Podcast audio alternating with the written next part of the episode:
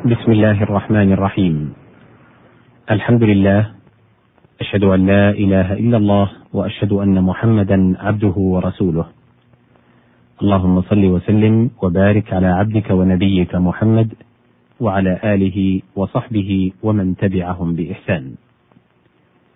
أيها المستمع الكريم أيها المستمعة الكريمة السلام عليكم ورحمة الله وبركاته. هذه ألفاظ من القرآن الكريم أتت على معاني مختلفة. منها الكتاب. أصل الكتاب ما كتبه الله في اللوح مما هو كائن. ثم تتفرع منه معان ترجع إلى هذا الأصل. كقوله كتب الله لأغلبن أنا ورسلي أي قضى الله ذلك وفرغ منه. وقوله لن يصيبنا إلا ما كتب الله لنا أي ما قضى الله لنا. وقوله لبرز الذين كتب عليهم القتل إلى مضاجعهم أي قضي لأن هذا قد فرغ منه حين كتب.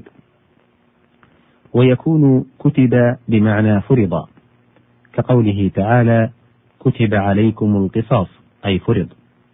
وكتب عليكم إذا حضر أحدكم الموت وقالوا ربنا لم كتبت علينا القتال أي فرضت. ويكون كتب بمعنى جعل كقوله كتب في قلوبهم الإيمان وقوله فاكتبنا مع الشاهدين وقال فسأكتبها للذين يتقون. وتكون كتب بمعنى أمر كقوله تعالى ادخلوا الأرض المقدسة التي كتب الله لكم أي أمركم أن تدخلوها. ويقال كتب ها هنا أيضا جعل يريد ادخلوا الأرض التي كتبها الله لولد إبراهيم عليه السلام أي جعلها لهم. ومن هذه الألفاظ السبب والحبل. السبب أصله الحبل. ثم قيل لكل شيء وصلت به إلى موضع أو حاجة تريدها سبب. تقول فلان سببي إليك أي وصلتي إليك. وما بيني وبينك سبب أي آصرة رحم أو عاطفة مودة. ومنه قيل للطريق سبب لأنك بسلوكه تصل إلى الموضع الذي تريده. قال عز وجل فأتبع سببا أي طريقا. وأسباب السماء أبوابها لأن الوصول إلى السماء يكون بدخولها. قال الله عز وجل حكاية عن فرعون لعلي أبلغ الأسباب أسباب السماوات. وقال زهير ومن هاب أسباب المنايا ينله ولو نال أسباب السماء بسلم يعني أبوابها. وكذلك الحبل. قال الله عز وجل واعتصموا بحبل الله أي بعهد الله أو بكتابه يريد تمسكوا به. لأنه وصلة لكم إليه وإلى جنته. ويقال للأمان أيضا حبل لأن الخائف مستتر مقموع والآمن منبسط بالأمان متصرف فهو له حبل إلى كل موضع يريده. قال الله تعالى ضربت عليهم الذلة أينما ثقفوا إلا بحبل من الله وحبل من الناس أي بأمان. وقال الأعشى وإذا تجوزها حبال قبيلة أخذت من الأخزى إليك حبالها.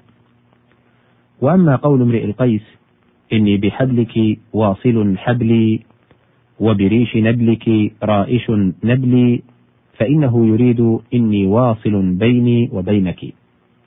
وأصل هذا يكون في البعيرين يكونان مفترقين وعلى كل واحد منهما حبل فيقرنان بأن يوصل حبل هذا بحبل هذا.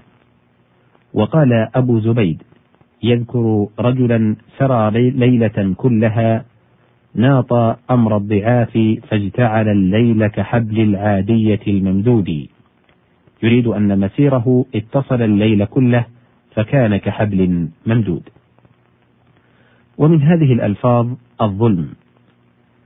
أصل الظلم في كلام العرب وضع الشيء في غير موضعه. ويقال من أشبه أباه فما ظلم أي فما وضع الشبه غير موضعه. وظلم السقاء هو أن يشرب قبل إدراكه. وظلم الجزور أن يعتبط أي ينحر من غير علة.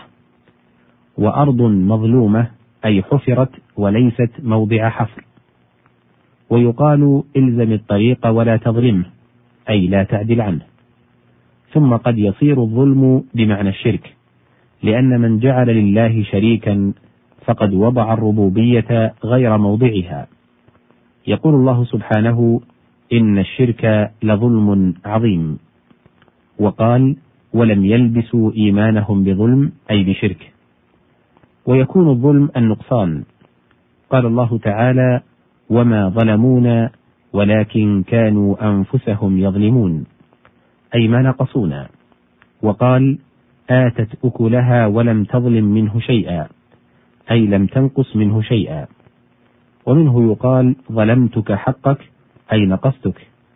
ومنه قوله تعالى ولا يظلمون شيئا ولا تظلم نفس شيئا. ويكون الظلم الجحد قال الله تعالى وآتينا ثمود الناقة مبصرة فظلموا بها أي جحدوا بأنها من الله تعالى. وقال بما كانوا بآياتنا يظلمون أي يجحدون. ومن هذه الألفاظ البلاء. أصل البلاء الاختبار.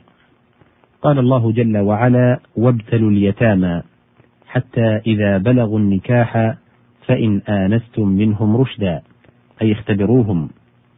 وقال إن هذا لهو البلاء المبين يعني ما أمر به إبراهيم عليه السلام من ذبح ابنه عليه السلام. وقال وبلوناهم بالحسنات والسيئات أي اختبرناهم.